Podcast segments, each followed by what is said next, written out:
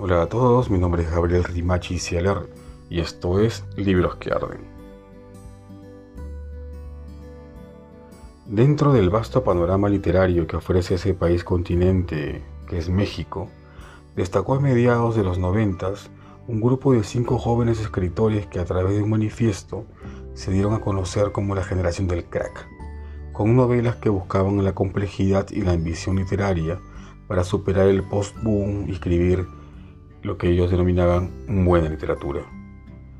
Así aparecieron, por ejemplo, Memoria de los Días de Pedro Ángel Palou, eh, Las Rémoras de Eloy Urroz, La Conspiración Idiota de Ricardo Chávez Castañeda, El Temperamento Melancólico de Jorge Volpi y Si volviesen sus majestades de Ignacio Padilla, siendo este último escritor uno de sus mayores exponentes.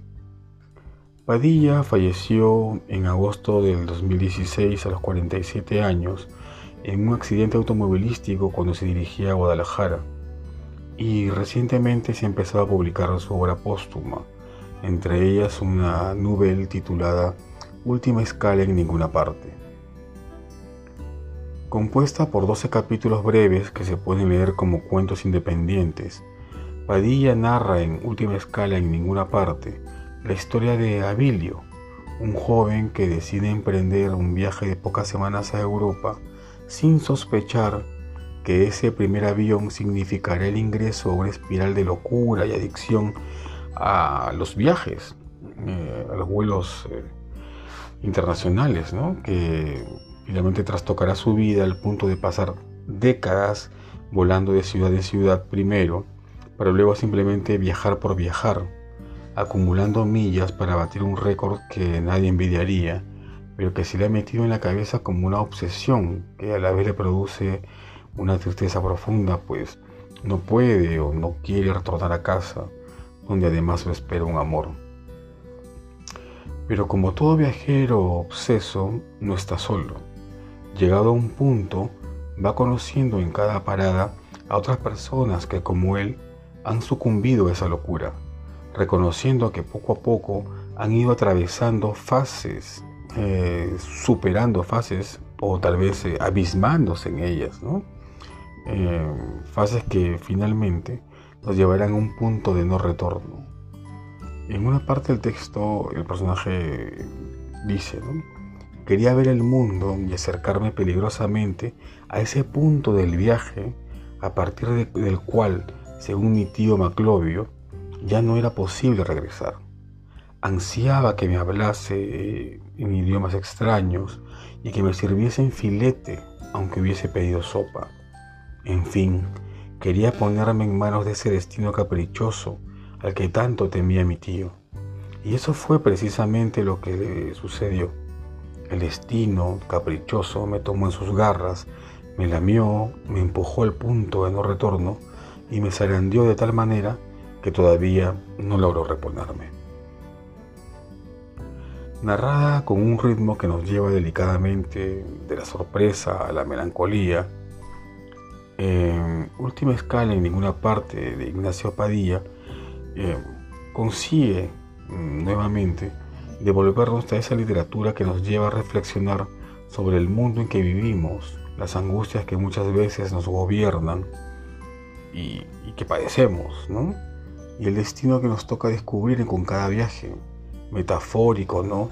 Cada día de nuestras vidas.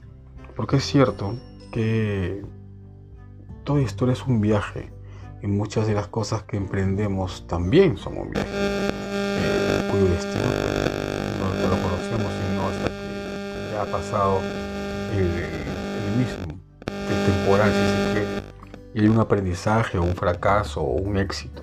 Siempre se terminamos de, y aprender algo. Y más aún cuando nos encontramos con libros como este, donde en apariencia el, el hecho absurdo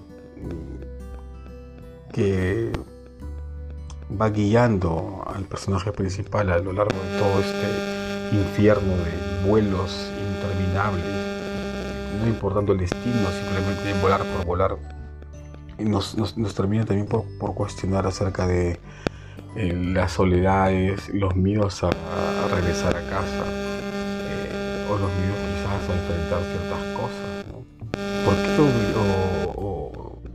Oblidio no quiere regresar a, su, a, su, casa donde además le espera un amor? Esas son preguntas que el lector irá descubriendo conforme vaya avanzando la historia. Como, como le comentaba, está estructurada a partir de textos breves que se pueden leer como cuentos independientes. ¿no? Eh, es interesante está todo lo que produjo esta generación eh, del crack mexicano. Y es interesante además eh, descubrir que incluso entre ellos las formas de abordar la narrativa es diferente. No solamente las temáticas, sino me, hablo, me refiero al, lenguaje y a la forma en que enfrentan sus historias. Si no conocen a Ignacio Padilla, se los recomiendo mucho, descúbranlo, busquen sus textos en internet eh, o busquen sus libros. Este, este de acá que les, les comento el día de hoy está siendo publicado, bueno, ha sido publicado ya por el Fondo de Cultura Económica. Así que si no lo conocen, búsquenlo y si ya lo conocen, búsquenlo también.